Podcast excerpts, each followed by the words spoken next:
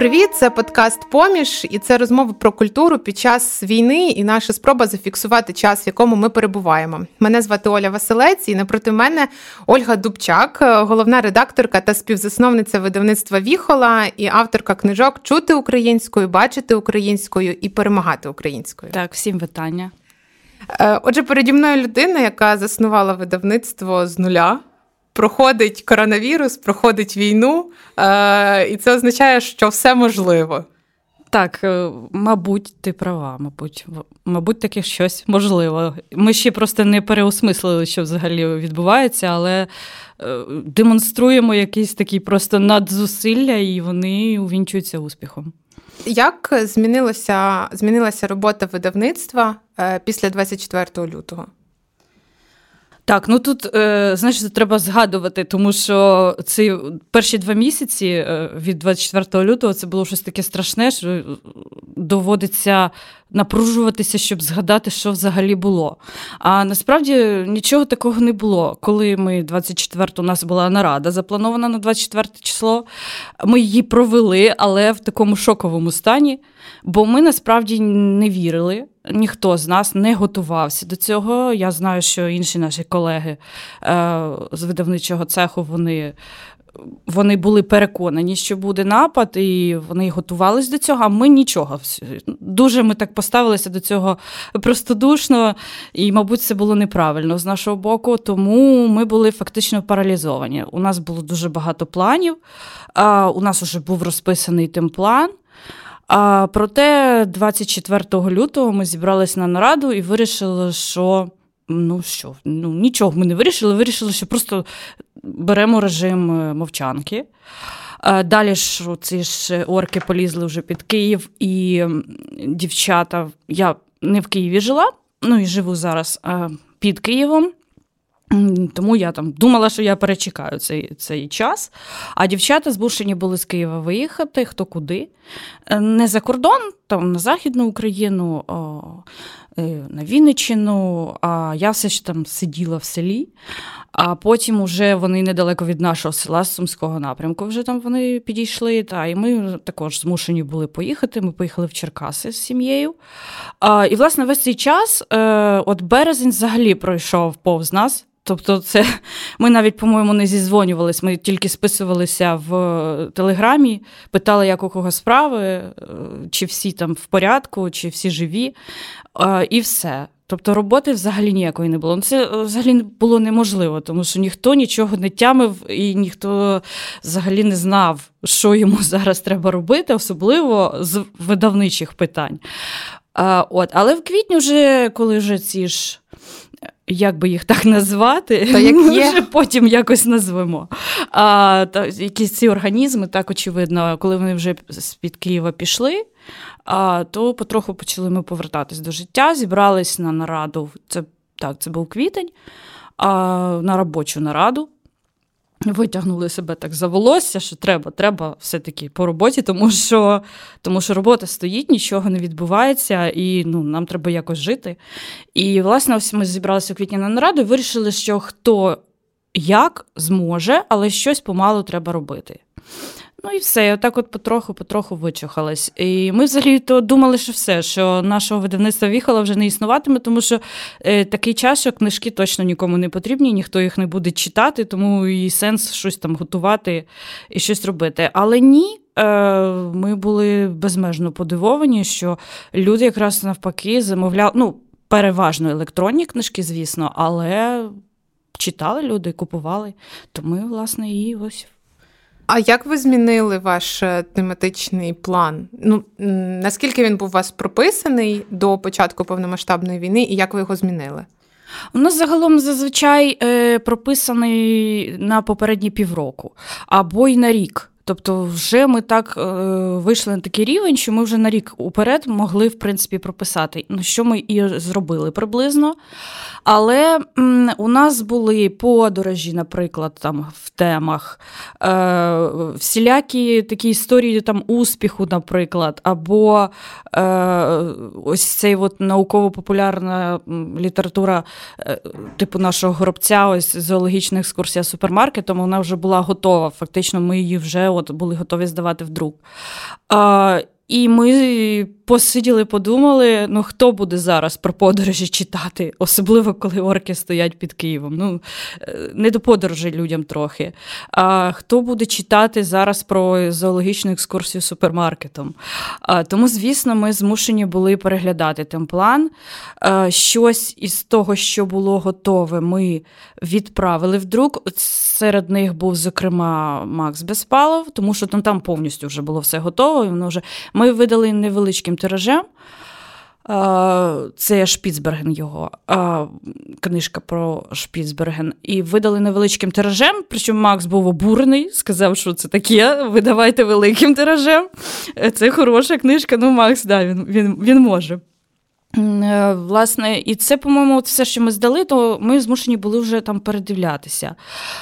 Звичайно, що ми зрозуміли, що треба зараз щось патріотичне, щось таке, що е, буде е, розповідати про українську національну ідею. І також, звичайно, ми вже націлилися на е, історії війни. Тобто, безпосередньо, вже там після деокупації Бучі, вже ми розуміли, що в цьому напрямку також треба буде думати, тому що люди будуть про це писати, і, ну, і можливо, люди захочуть це читати. Хоча я от зараз досі не вірю в те, що те, що люди хочуть це читати. Можливо, потім, через багато років, це буде вже людям потрібно. А зараз, ну я думаю, що психологічно це важко. Ну, побачимо, я може помиляюсь. Ну, словом, тобто, ми вже зрозуміли, що треба щось таке українське про українську національну ідею. І в нас була ж вже Віра Геєва е, про російсько-українські відносини, книжка. За лаштунками імперії називається. От вона буквально почала розлітатися. І я можу навіть сказати, що завдяки цій книжці е, Віхола лишилась на плаву. Е, тобто, через те, що книжка продавалась, ми могли виплачувати зарплати, власне, здавати в друк подальші видання. За це ж треба теж гроші платити. То, власне, ось ця книжка нас утримала, та й досі утримує. Я знаю, що багато видавництв вони друкувалися в Харкові. Угу. Ви теж чи ні? Так, ми друкувалися в Харкові, і це також був один із викликів, тому що в Харкові все. Теж повністю стало на той час. Е, Я думаю, було друкарням трохи не до не до друкування книжок у Харкові. Е, от, Але нічого, вони вже повернулися до роботи. Вони працюють, Unisoft працює, тобто шикарно, і ми поновили з ними е, співпрацю. А тоді ми змушені були так шукати нових. ну, Тобто тих, з ким ми не працювали друкарні. Це була друкарня із Другобича коло. Експериментували ми там з ними. І з Білої церкви, здається, зверталися наші дівчата, і Київська теж друкарня, я, на жаль, не пригадаю її назву зараз. Е, Тобто, ми так, ми справді почали шукати нові, ну а потім все, все повернулось до Харкова. Ну, окрім того, що е, твоя книжка вийшла е, перемагати українською, ви, ну, як мені здається, дуже швидко відреагували, тому що навіть в книжці із ким я живу. Е, був розділ про те, чому тварину е, краще не брати, якщо у вас є сумніви, особливо там в часі війни, наприклад. Ну тому що там, окрім різних там її годування, її хвороб тварини там і так далі, от може ще статися війна. Е, в яких ще текстах ви так відреагували швидко на е, на те, що в Україні відбувається повномасштабна війна? Е, В усіх текстах, які у нас на той час вже були більш-менш готові, е, якраз ось Оксана Галан із. Авторка книжки, з ким я живу, вона якраз сама запропонувала. Вона їхала зі своїми собаками ну, в еміграцію, не в еміграцію, ну словом, тікала. І вона сама запропонувала, сказала, що давайте я допишу розділ е, власне, про ось цю всю, про ці всі речі, тому що люди тікають, люди забирають своїх тварин. І зовсім не всі, далеко не всі знають, як правильно поводитися з ними, коли тварина перелякана, господар переляканий. Е, то, власне, це вона запропонувала. Ольга Малюта, е, плідна праця, це про штучне запліднення книжка. Також вже була, от просто чекала свого часу, щоб піти в друкарню. і це все понеслося, то Ольга теж запропонувала, але вона написала передмову. Тобто вона написала, що зараз вона перебуває за кордоном і пише цю передмову тоді, коли там е, власне відбувається ось цей весь жах. А щодо моєї книжки, то оце ж якраз на тій нараді в квітні, е, з якої ми знову почали працювати. Дівчата мені просто запропонували, ну, як завжди, у нас, е, знаєш, робиться. Оля, сідай, пиши книжку. Ось так це робиться. От. Просто мене коли питають: а як ти пишеш свою книжку? Ну так, мені дають вказівку, і я сідаю, пишу. Ну, ну нас... Третя книжка цієї серії мала бути про пунктуацію. Так, про пунктуацію, і це точно не мало би бути про мову війни. Але е, мені дуже було психологічно важко в Черкасах, і я сама, в принципі, цю ідею підтримала, тому що мені здавалося, що мені треба щось чимось е, зайнятися, бо лежати і скролити новини цілими днями, то це можна дуже швидко поїхати дахом. І, власне, я цю ідею їхню підтримала що, щодо написання книжки про щось про мову війни, але на той час у мене ще не було особливо ідей. Я приблизно розуміла, що треба буде про мову ненависті, тому що це якраз для нас зараз стало актуально. Але ну, мова ненависті цього недостатньо. Тому я розуміла, що треба буде ще й писати про мову любові. Ну, власне, е, коротше кажучи, на той час ще у мене ідей не було. Вони десь до мене, може, влітку прийшли. Ось так. Угу.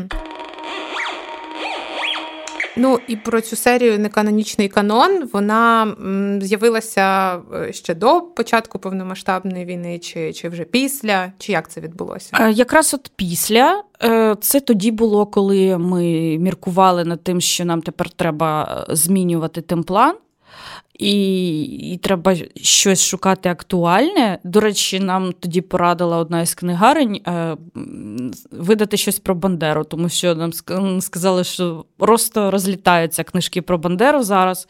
Якщо ви хочете заробляти гроші, то щось робіть про Бандеру. Але що ти вже напишеш про Бандеру? Вже і біографії його, і всі його листи, і всі його мемуари це вже все видано. Комікс. Комікс про Бандеру. Ух ти! Навіть не думали в цьому сенсі. Але це цікава ідея. Ем, добре, тепер треба знайти того, хто намалює цей комікс. Окей. А, Так, і, і ти знаєш, я навіть так от той конкретний момент не пригадаю, коли у нас нам спало на думку видавати класику. Але пам'ятаю, що хтось із нас прочитав пост нашої авторки Тані Лукенюк про те, що от такий час, що нарешті вона е, звернулася до української класики і почала її читати, і вона вражена, наскільки насправді це глибока і потрібна річ зараз. І ми такі, ну, а справді, е, власне кажучи, а чому би і не, не не, класика. І ще у нас є генератор ідей тепер Віра Павлівна Агеєва, яка нам постійно фонтанує ідеями, вона постійно щось пропонує. Це круто, класно, ем, але ми інколи не встигаємо. От от вона якраз і запропонувала зробити цю серію і назвати її неканонічний канон. Це, власне, її е, ідея так назвати.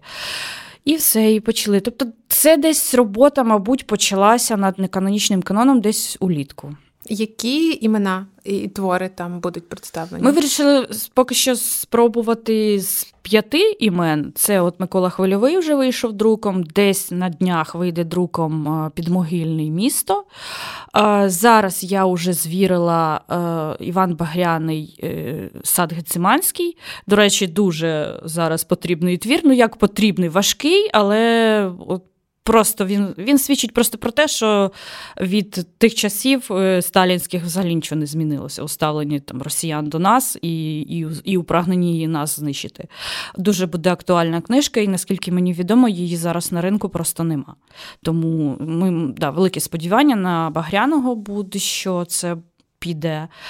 А Далі Майк Йогансен, і це я чотири назвала, так? І Винниченко. Це ті, що ми вирішили спробувати з них почати. А а якщо ти спитаєш, яка логіка, е, то то не питай. Чому?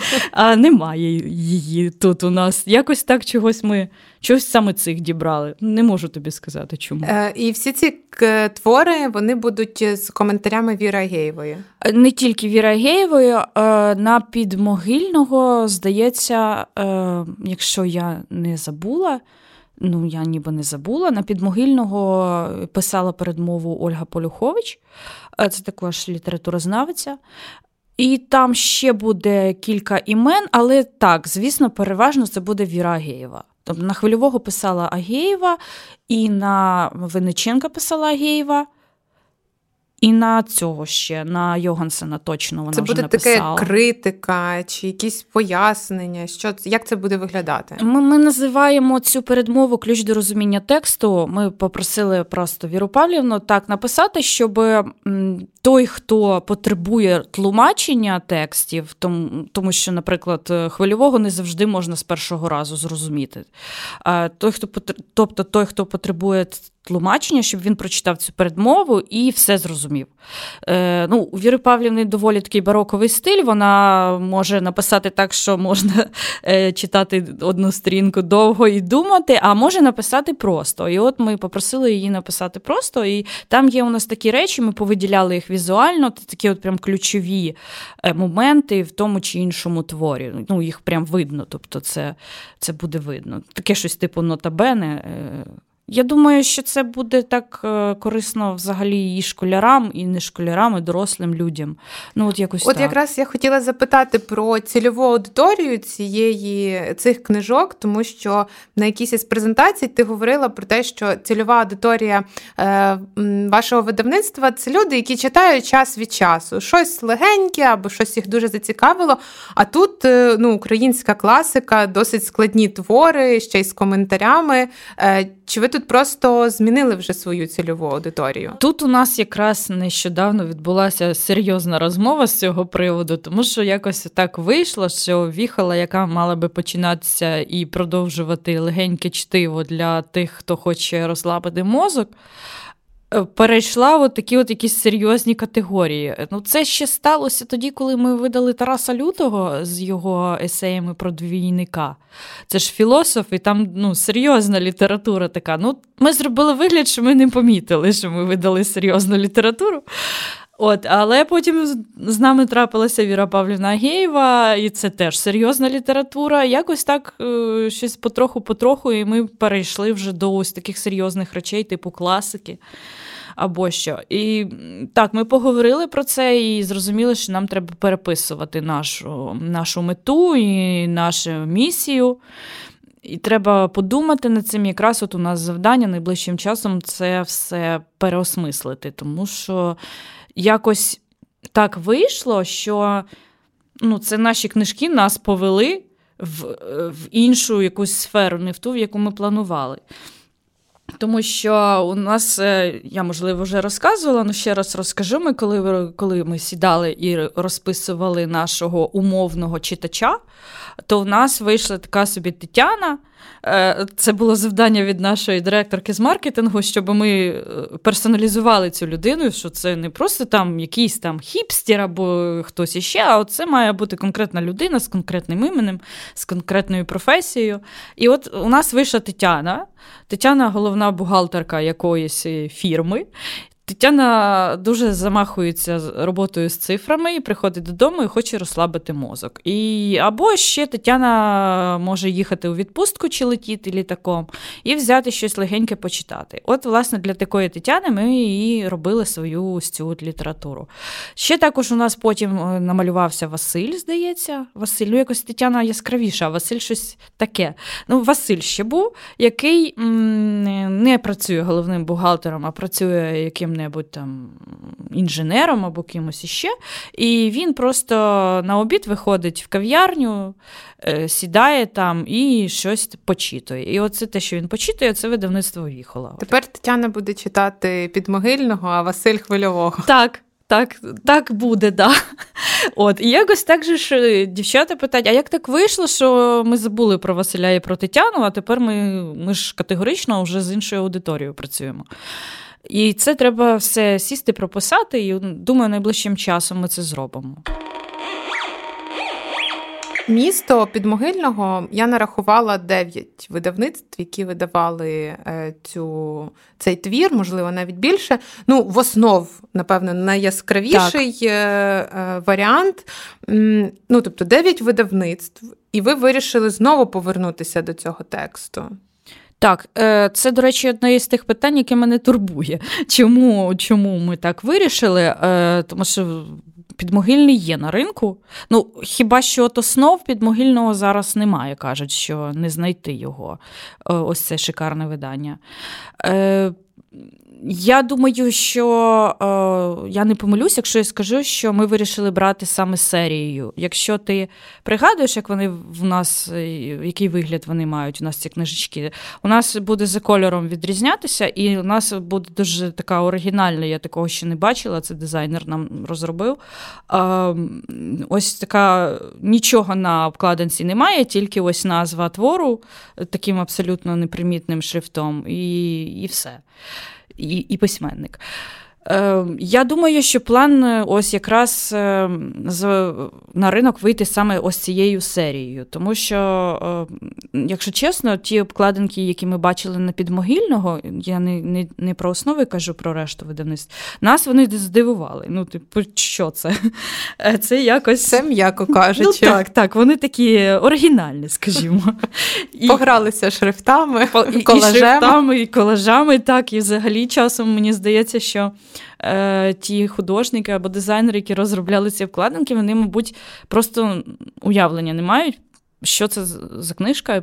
І взагалі. Ну, не хочеться читати. Ні, Ну, взагалі не Ну, Ти дивишся на обкладинку і так. байдуже, що там написано, ти от просто бачиш те, ту візуалізацію і думаєш, ні, це щось ну, жахливе. От так. Я думаю, що це от і послужило причиною, чому ж ми а, взяли такі інколи твори, які які на ринку є, і є їх багато. Тому що ми хочемо подивитися, чи переможемо ми серійно. Ось, я думаю, це один із наших експериментів. Ну, не думаю, а точно це один із наших експериментів. От побачимо, чим чим це все завершиться. Ну, поки що, наскільки мені відомо, перед замовлень на підмогильного достатньо для того, щоб не думати, навіщо ми це зробили. От. І, власне, оце і хочемо е, спробувати і подивитися. Е, але ми вже також почитали відгуки про наші обкладинки. Різні є відгуки. Є ті, хто взагалі не зрозумів, що це значить. А Є ті, хто е, писали, я читала що ось там біла така простір білий, так, на книжці. Е, продам наклейки, щоб заклеїти цей простір. Ну, тобто люди творчо підходять до, до наших обкладинок, ну побачимо. Але дивися, ви теж можете наклейки зробити і так. Е, за мотивами тексту, е, за мотивами роману. Наприклад. Наша Вікторія, яка займається дизайном, яка модерує дизайнерів, і вона дуже супер вірить у цю серію. Прямо я думаю, вона буде проти наклейок. Якщо я їй скажу з наклейки, я можу зразу десь іти. Ну, Я я її розумію. Е, Тут просто повертаючись до тих обкладинок, які, які вже так. існують. Е, чого чекати найближчими роками від е, книговидавничого бізнесу? Який твій прогноз? Я думаю, що це навіть не прогноз, а це очевидний факт. Я зараз скажу, що буде бум е, воєнної літератури. Він уже був після початку антитерористичної операції на Сході, як то кажуть зараз, е, література атовців. От буде щось те саме, тільки в ширших, значно більших масштабах. Будуть спогади ті, хто пережив окупацію, рефлексії на цю тему дуже багато буде. Ну, ось такого плану. Я ще сподіваюся, що буде бум ось нашої цієї літератури, що описує філософію української нації. Е, можливо, з'явиться навіть е, така книжка, яка пропише українську національну ідею, тому що це ж вічна наша проблема була. що А де можна почитати про українську національну ідею? А такої якоїсь конкретної книжки і нема. Ну, Звісно, ми можемо читати Шухевича, Бандеру і все решта, але чи вони прямо там сформулювали нашу українську національну ідею, то я не впевнена. Ну, то думаю, десь отак от буде. Ну, майже впевнена я в цьому. І, в принципі, вже ось ця література зі спогадами, з рефлексіями, вона вже актуальна. І вже пишуть, е, і до нас також приносять рукописи, але ж єдине, що те, те, про що я говорила на початку, що е, я не впевнена, що це зараз комусь хочеться читати. Особливо тим людям, які пережили окупацію. Ем, не знаю. Я думаю, що для цього потрібен час. Але теж така літератури буде багато, це точно. І вона вже, вже почалась. А читати більше стануть? Ну, я оптимістично ставлюся. Е, бачиш, нам от продемонстрували наші читачі, що вони навіть під час війни е, читають е, такої страшної війни там під польотом ракет і, і, і дронів. Тепер уже все одно люди купують, люди ходять по книгарнях, люди замовляють за кордон. Я сподіваюся, що будуть більше читати так. Та я і зараз би не сказала, що мало читають, якщо чесно. У вас на кожну книжку є електронна версія. Е, який варіант частіше замовляють? Паперовий чи електронний? Так, у нас на кожну книжку є електронна версія, і замовляють частіше паперовий. Хай як дивно, хоча це вже не дивно. Просто раніше була, був такий переляк, що електронна книжка переможе паперову, і все. Паперову більш ніхто не читатиме. У світі всі такі прагматики і е, і шкодують ліс, і і що там ще, які були причини, що на папері не будуть читати, тому що це незручно. Тягати книжку в сумці, а значно зручніше планшет чи телефон вкинути. Але ні, в людстві, в людстві перемогла ось ця тактильність. Людство любить гортати сторінки. Е, читати з паперу. Тому я за це взагалі не переживаю. Якщо ти спитала, чи я за це переживаю, я не переживаю, тому що вже довели люди, що паперова перемагає книжка. Перемогла вже. Ну просто знаєш, кажуть, от люди не читають, в телефонах своїх сидять. А я так інколи під, підглядаю, що ж там люди в телефонах роблять. А я дивлюсь, він книжку читає. Книжку читає, так. Ну зараз, е, знаєш, що підскочили продажі, підстрибнули продажі е, електронок, тому що люди багато хто поїхав за кордон. І щоб туди доставити, туди доставляє Укрпошта, але це довго. А е, якщо людям хочеться читати якусь нашу книжку, вони за дві хвилини собі оформляють електронку. Але я вже читала, що ну, це вимушена необхідність. Коли вони повернуться сюди, вони продовжать читати паперові. Пропоную зараз перейти до розмови про твою книжку, е, про третю книжку з з твоєї серії. Ем, ти вже сказала про те, що вона ну, вона, власне, була реакцією на повномасштабну війну. Але давай почнемо спочатку. Ті перші дві чути українською і бачити українською. Якщо раптом хтось не знає, що це за книжки, е, розкажи, що це за книжки і чому вони класні. Дякую. Е, не знаю, наскільки класні, але розкажу, що за книжки. Е, чути українською це книжка присвячена українським звукам і буквам. Е, бачити українською це книжка присвячена лексикології, тобто словам і там, частинам мови. План був такий. Коли ми пішли з попереднього видавництва всією командою і створили своє, нам потрібні були автори.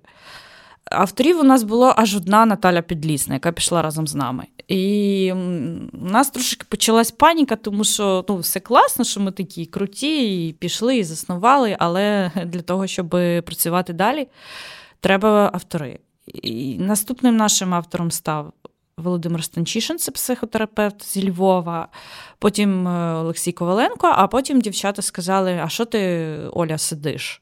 Ти не хочеш книжку написати? А у мене була вже задумка, в принципі, тому що е, я давно я е, пропрацювала 15 років в навчальному видавництві навчальної літератури.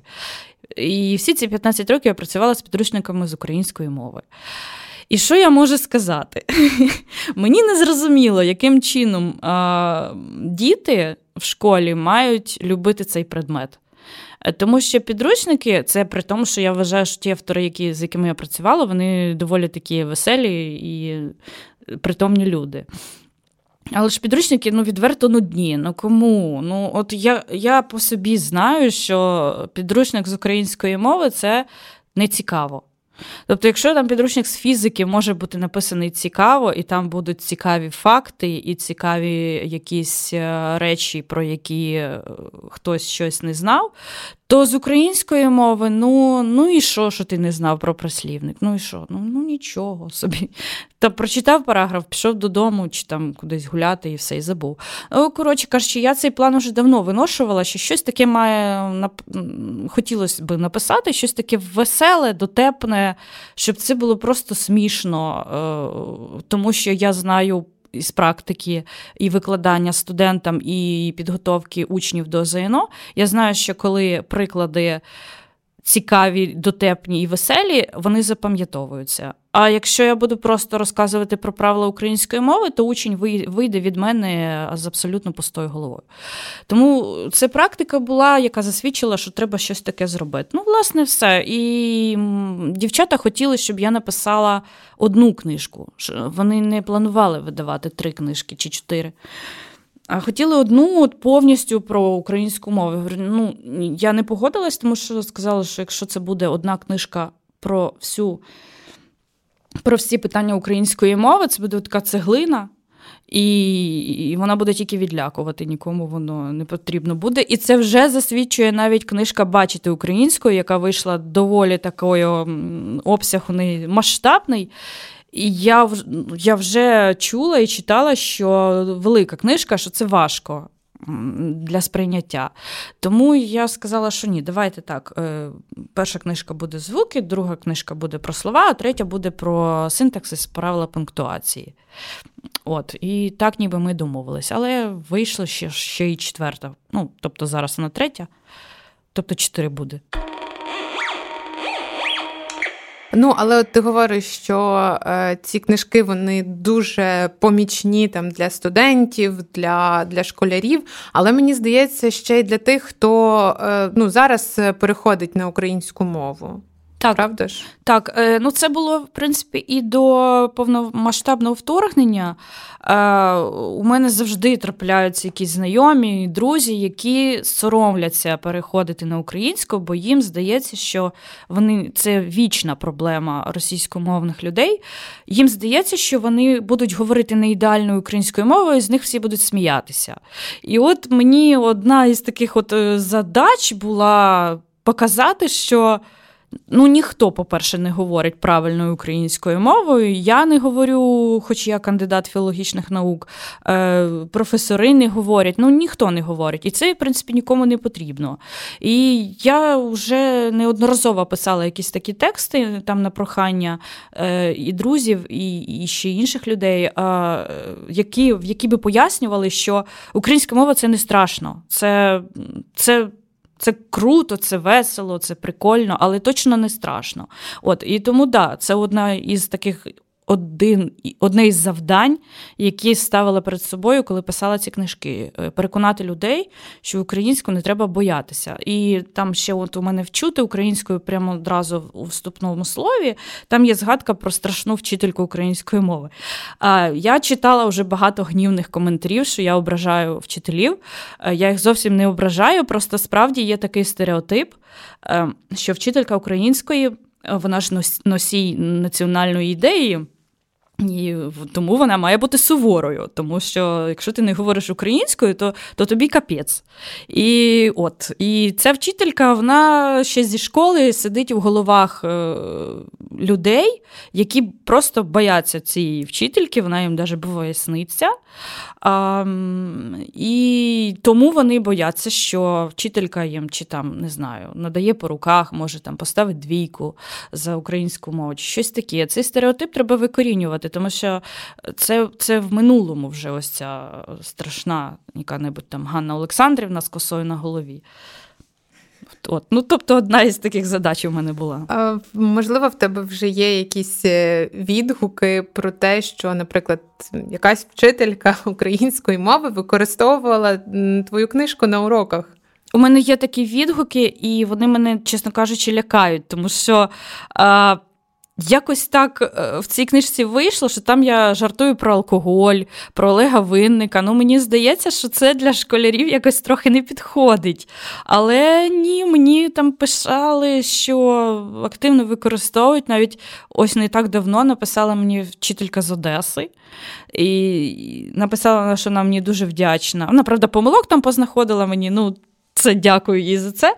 Але паралельно вона сказала, що в Одесі діти взагалі не хочуть говорити українською, і їм не цікаво, вони у них сидить оцей от стереотипне уявлення про те, що українська вона якась не така, типу, для якихось е, недостойних людей, а от російська, типу, нормальна. І тому вона каже, що я використовую ваші книжки, і вони там ржуть, сидять, і, і навіть я каже, бачу, що дехто навіть починає цікавитися. Тобто це працює, як не дивно. Але да, я просто кажу, ви там обмежено е, давайте, тому що кажу, жарт таки про брюд в шостому класі, ну воно якось те. І ще одна авторка ось цієї нової української школи підручника. Вона мені писала також, що вона бере там приклади з моєї з моєї книжки. Я кажу, що там обережненько собі беріть, тому що можуть бути проблеми. Які ти маєш поради е, для тих, хто намагається зараз перейти на українську? Ну, у мене стабільно одна порада не боятися, не соромитися, тому що не існує людини, яка сказала би: фу, як ти погано говориш українською. Е, я зараз тобі розкажу, як правильно. Ну, Такої людини просто немає. Якщо хтось собі дозволяє. Як би так сказати, потішатися над тим, хто щиро хоче і прагне перейти на українську, і в нього поки що не виходить, ну то в мене для тої людини погані новини. Тобто вона не дуже. От, Тому це перше, от не боятися. І не знаю, я я там навіть, по-моєму, писала в перемагати там в бонусі в кінці книжки поради для тих, хто хоче перейти. А, Якщо вам допомагає алкоголь це робити, ну можна трохи собі дозволити, щоб для сміливості. Я просто пам'ятаю, коли я е, жила в Словаччині, вчилася. І Коли треба було зі словаками говорити словацькою, дуже допомагав алкоголь. От, То це може допомогти, ну, головне не зловживати. Е, от, Тобто будь-які методи можна просто розмовляти з самим з собою в ванні, щоб ніхто не чув, якщо ти боїшся, що тебе хтось почує. Можна домовитися з друзями, наприклад, е, це, до речі, дієвий спосіб, з друзями чи колегами по роботі, наприклад. Під час обідньої перерви ми виходимо, або там не знаю, на перекур. І давайте домовимося, що от 5 хвилин ми говоримо українською. А далі все, а далі переходимо знов на російською. Це ну от у нас є 5 хвилин, ми 5 хвилин говоримо, хто як може. І я просто гарантую, що цей час далі подовжиться. Він буде 10 хвилин, 15. Далі це вже буде година, ще кілька годин. Ось так воно і відбувається. Тобто, ну, практика, без практики ніяк. А чи варто виправляти помилки? Якщо варто, то як це робити так, щоб в людини не відпало бажання продовжувати цей перехід? Е, я дуже не люблю виправлення помилок, ніколи сама такого не роблю. Е, навіть якщо мене просять, ти мене виправляй, я я все одно не виправляю, тому що я прекрасно знаю, через що проходить е, ця людина. Сама з російськомовної родини і сама перейшла на українську таку от уже скрізь і в побуті, і скрізь. Я перейшла в 2004 році, Боже, яка я давня. А, Так, це ж Майдан був тоді перший, так? Ну так, от тоді. А, Я просто знаю, як це страшно, і як це, ну, як ти боїшся. Розкривати рота, коли ти починаєш говорити не своєю там мовою рідною там чи якою не знаю. От, Тобто я не виправляю, тому що ну, для мене це не ок. Але є люди, які просять справді, виправляй мене, я не буду ображатися, мені е, потрібно це знати. Е, от, Якщо якщо їм ок, щоб щоб їх виправляли, то то чому би і ні. Але насправді я от зараз читаю одного військового аналітика, який перейшов також е, з російської на українську. По його постах видно, що він дуже старається, але в нього, звісно, не все виходить. І Боже, там як поналітають в коментарі. Ви мені вибачте, але правильно говорити ось так. Ну та чувак взагалі не про це пише. Він пише взагалі про військові події, е, про події на війні. От йому зараз прям треба, він же ж не просив. Ну тобто, мені здається, що це його навпаки пригнічує. Він, звісно, про це не говорить, але це може дати зворотний ефект. Якщо вас не просять виправляти, ви виправляєте, то е, та людина може просто злякатися і сказати, коротше, все, я не можу говорити українською до побачення. Ну, не треба так. Е, давай тепер про перемагати українською. Е, ну тут війна сильно впливає і ну так, почала впливати е, повномасштабна війна на те, як ми говоримо, які ми слова використовуємо. І в мене, як в журналістки, постає питання там е, і питання в нашій редакції теж, е, як нам писати там з маленької чи з великої літери імена російських диктаторів, як нам називати Москву, Кремль там і так далі. Тобто, чи з якої літери це робити, з великої чи з маленької. Яка твоя думка з цього е, з цього питання? Очевидно, вона описана в книжці. Так, описано. Якщо я готувала. Те, що, те, що ти можеш говорити, так? Тобто не Ні, було спойлеру. Ну, трошки спойлерів буде. Е, я там пишу про те, що ми називаємо, наприклад, росіян ми москалями, і орками, і свинособаками, і ще багато як називаємо, і русня, і, і далі там ще є деякі. Е, все це добре, і це потрібно зараз. Але краще все-таки називати росіян росіянами, тому що це для них найгірше зараз взагалі означення. І і ще довго-довго буде найгіршим для них означенням. Якщо вони не хочуть бути росіянами, вони мають е, взяти паспорт іншої країни і зробити його своїм, а свій паспорт спалити і ніколи нікому не говорити, що ти росіянин. От Тому да, все клас, орки і всі купа у нас для них всіляких е, цих прізвисьок. Прізвисьок, так, я правильно сказала.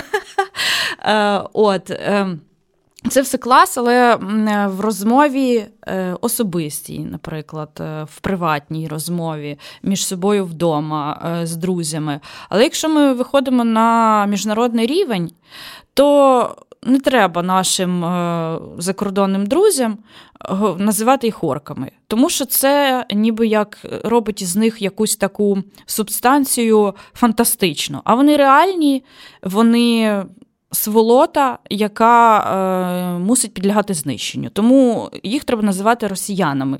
Тобто, щоб всі у світі знали, що це ніякі не орки, ніякі там, не знаю, ще якісь там фантастичні е, персонажі. А це реальні, абсолютно страшні люди, які мають свою назву. Це перше. Е, чи, чи пишемо з великої з малої? Е, це так, це класне питання. Я знаю, що всі зараз хочуть е, писати з малої е, і імена відповідні, типу Путін, і е, їхню державу з малої писати ще в інтернеті зараз в соцмережах. Ось вам ще менше так, літера дуже, R. дуже маленька, індекс такий прям підрядковий. Так, так, все це правильно, все це має місце, і воно все абсолютно виправдане. Але, на жаль, український правопис офіційно такого робити не дозволяє. Е, тому в так само в приватному листуванні, в приватних розмовах, переписці в месенджерах ми робимо, що хочемо. Як, Якщо ми можемо взагалі замість е, букви там точку якусь написати, то чому би і ні? Ем, але якщо це офіційно ділова документація, якщо це наукова література та будь-яка література, книжка, так то, на жаль, ми не маємо права цього робити, тому що наш правопис такого правила не передбачає. А я знаю, хто це сказав, що ніби передбачає. Це був Олександр Авраменко, який написав свій пост. Він же у нас е, відомий е, філолог, так, е, топ-блогер. Він написав пост ще в березні, мабуть, може навіть і в лютому ще що. Дозволяю вам, брати та сестри, писати Росію з малої літери, е, бо це виправдано. Це емоційно виправдано, але, на жаль, правописно ні. Є шанс, що правопис закріпить написання Росії з маленької літери. Е, я так не думаю, що є такий шанс, е, бо правопис керується не емоціями, а правилами. І немає такого правила, щоб власні назви писати з малої літери. Нема такого. Я думаю, в жодному із правописів світу такого нема. Можливо, я не знаю щось. Можливо, якщо це перейде вже на такий рівень ненависті, що це буде закріплено законодавчо, тоді, можливо, це станеться. Але я не думаю. Е, книжка повністю називається Перемагати українською про мову ненависті і любові. Так. Любові. Так, любові. Е, я вже говорила про те, що те, що про мову ненависті треба буде написати, це було для мене однозначно. А от е, що протиставити цій мові ненависті, це було ще під питанням. Проте із часом. Із усіма всіма новинами, із усіма інтерв'ю. Я прослухала, зокрема, інтерв'ю Тараса Чмута, який розказував про нашу зброю. Я якось зрозуміла, що в нас такі красиві назви, наприклад, Вільха чи Верба наших ось цих от е, ракетно-зенітних установок. А, і і кропива, ось ця от е, штука на планшеті, яка дуже кажуть ефективна. Я подумала, нічого собі такі в нас назви цікаві. І Звісно, в мене зараз не було змоги з якимись військовими поспілкуватися, чому саме такі назви обрані. І я думаю, що якби вони почитали мою книжку, вони б дуже сміялися з того, що я там понаписувала. Я ж не військова, я не знаю їхньої логіки. Але ну, я так вирішила, що то цікаво розписати саме про ці слова, бо ось ця зброя зараз нас рятує, веде нас до перемоги, а ми. Щось нічого про це не говоримо. Ну, так, наприклад, про вільху. Я, от, наприклад, про вільху не знала, що там наголос на першому складі. Я завжди говорила вільха, а правильно вільха, наприклад. Е, про вербу я взагалі там дізналася, поки ось це писала, там досліджувала всякі матеріали, що це одне з найдавніших слів взагалі в українській мові, що там ще з прослов'янської мовної єдності воно прийшло, якщо не раніше, може ще навіть з індоєвропейської. Ну, коротше кажучи, і я ось це все полізла. Ну, ну, звичайно, мені було дуже страшно це все писати. Бо я ж кажу, там Валерій Федорович Залужний візьме такий, а Боже, що це таке? Але це буде потім. Я думаю, зараз йому трохи не до книжок. От Тому вирішила ризикнути. І, і, власне, ось ця вся історія з тим, як ми оніжнюємо все в нашій мові. Я це ще і в дисертації писала. Ну і думаю, не гріх повторити, тому що це. Дуже унікальна українська риса називати ворогів вороженьками і війну війнонькою. Ну це просто більше такого ніхто не робить. То я ще трохи про ті суфікси зменшувально пестливі пописала там в книжці. Чудово. І ще одне питання про мову. Від е, слухача нашого подкасту, е, і він запитує, чи були в історії приклади, коли суспільство проходило через мовну деокупацію, деколонізацію, щоб великий відсоток населення розмовляв нав'язаною мовою, але потім повернув собі свою. Чи Україна е, в цьому унікальна? Так, це хороше питання. На думку спадають е, поки що тільки невтішні випадки, як з ірландською мовою, наприклад, чи шотландською. Е, якщо чесно, то в історії розвитку мов ось ця асиміляція вона призводить е, от якраз до цієї окупації, а деокупації, якщо і трапляються, то нам про це мало що відомо. Я думаю, що що вона не трапляється. Тобто, якщо мова вже асимільована під іншу мову, то все. Е, от, наприклад, навіть та сама білоруська, скільки там відсотків, і нею говорило 4, здається. Е, а потім Лукашенкові стрельнуло в голову, що треба відроджувати свою мову. Ну, це ж досі не сталося цього. І я не вірю в те, що станеться. Е, тому можемо говорити, що унікальна що українська мова в цьому унікальна, тому що я зараз скажу чому.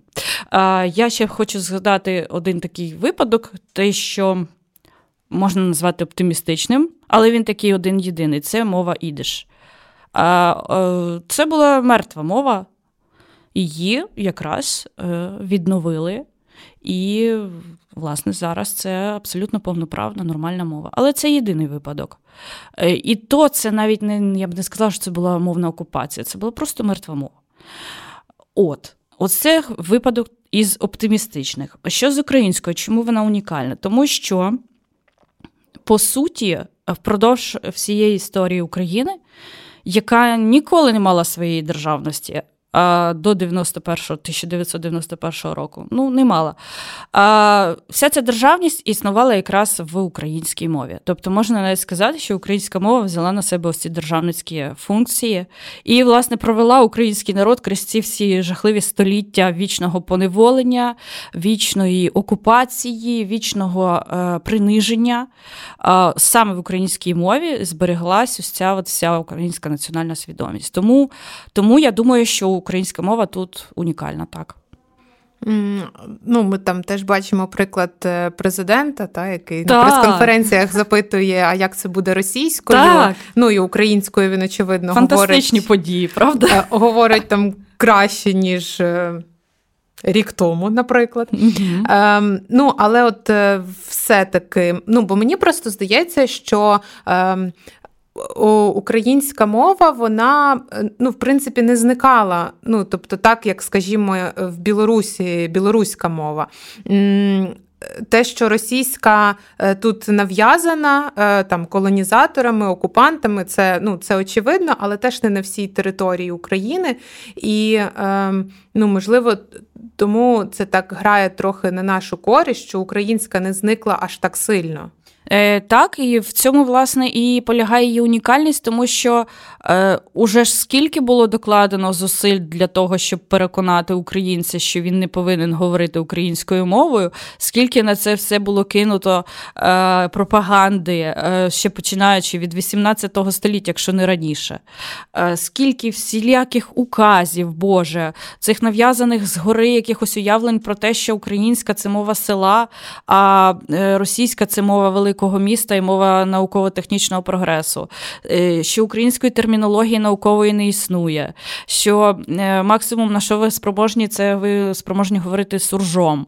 Е, скільки всього було кинуто, скільки всіх цих зусиль покладено, і все одно нічого і не взяло і не візьме. Тому що ну, тому що українська мова є якраз ось цією хранителькою української свідомості. От в ірландців так не вийшло. У них ем, якраз я мала нагоду роботу спілкуватися з ірландцем. А я була дуже обурена, що він говорить зі мною значить, англійською, а а не своєю рідною мовою. Він для нього це абсолютно не проблема. Він каже: «Е, ти не розумієш, і я справді цього не розумію, як українка, що мова це не визначальний чинник. А як не визначальний? Для нас це якраз визначальний чинник, тому що наша мова якраз і допомогла нам зберегти ось цю державність. А а, у них а у них ні, вони абсолютно не так це сприймають. Вони він каже: якби я з тобою говорив ірландською, ти б мене не зрозуміла. Так я з тобою говорю англійською, ти мене розумієш. Ну, так, але. Вибачте, але у вас немає ірландської мови, так? Ви її ви її забули. Ви її не знаєте. Ну, але це він мені сказав, це не заважає мені бути ірландцем. Ну, Бачиш, ну, ми просто по-різному це сприймаємо. Тому от ірландську мову, власне, і поглинула англійська, а українську російська не поглинула, тому що українська мова це. Е, для українця це щось таке сакральне, що що дає йому змогу бути власне собою.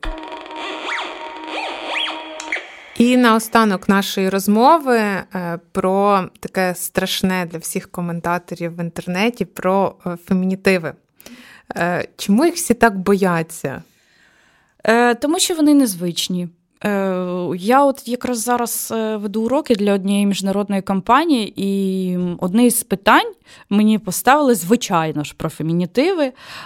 І сказа, і спитала мене дівчина, чи можна їх не вживати, тому що вони мене ображають. От, я задумалась насправді, тому що ну, так, ви можете їх не вживати, якщо, особливо, якщо вони вас ображають. Але я просто завжди раджу е, подумати про те, що так, це нове і це лякає.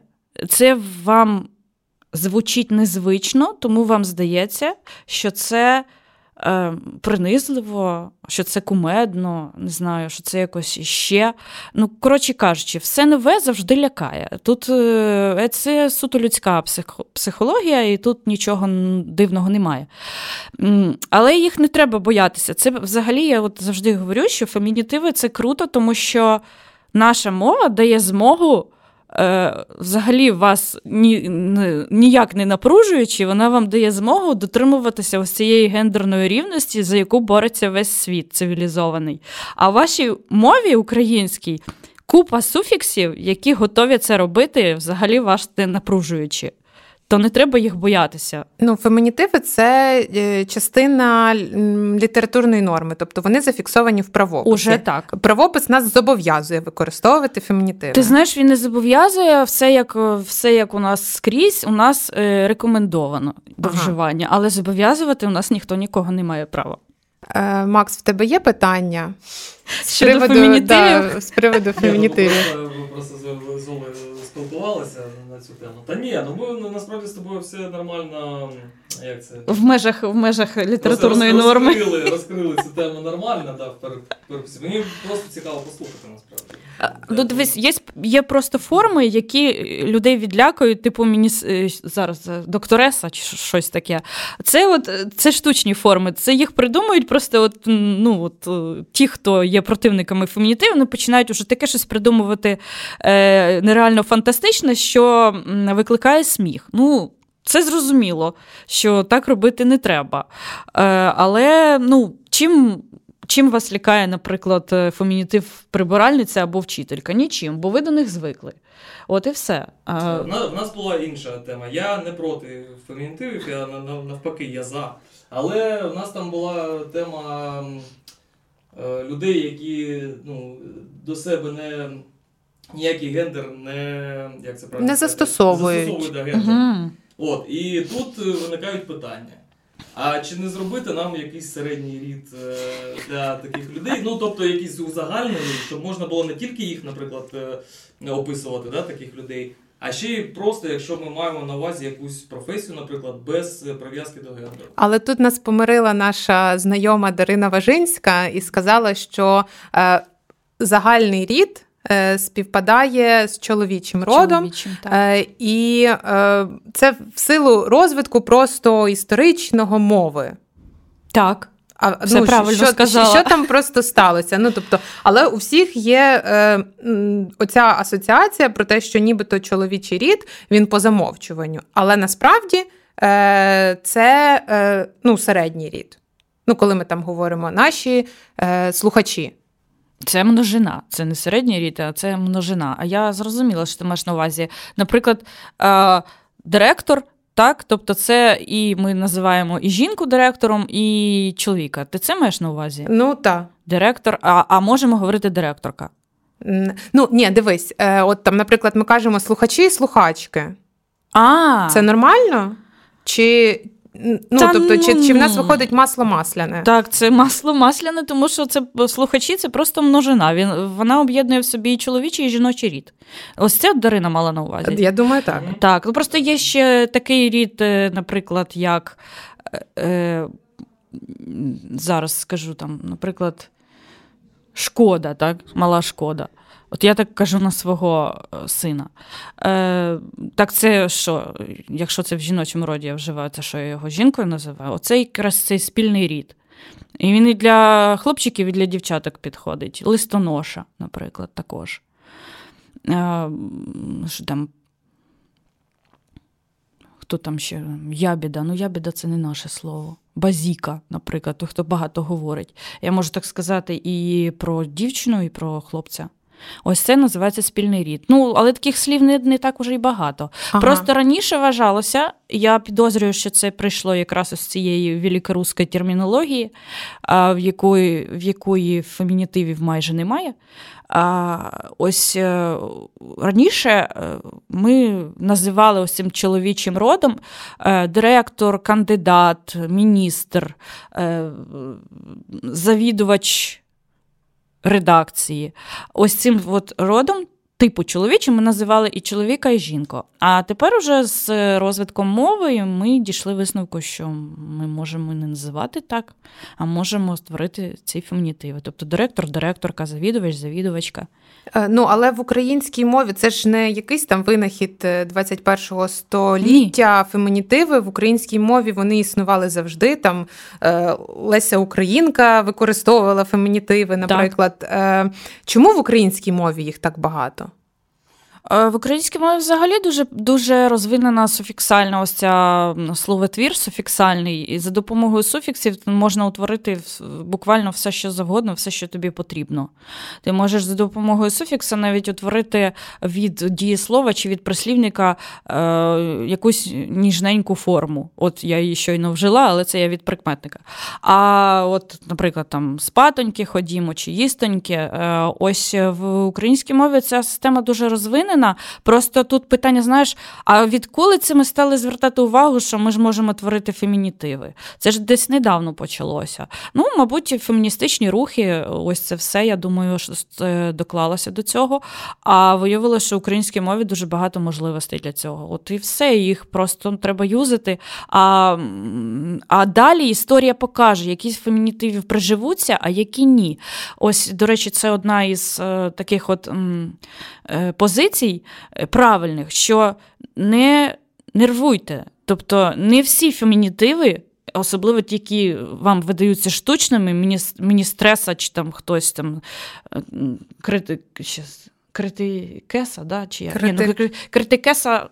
Ще може бути. Ну, коротше, є ж такі форми, які просто ну, ти слухаєш Ну, навіть їх. мерка. От мерка це правильно? Ой, мені щось ні.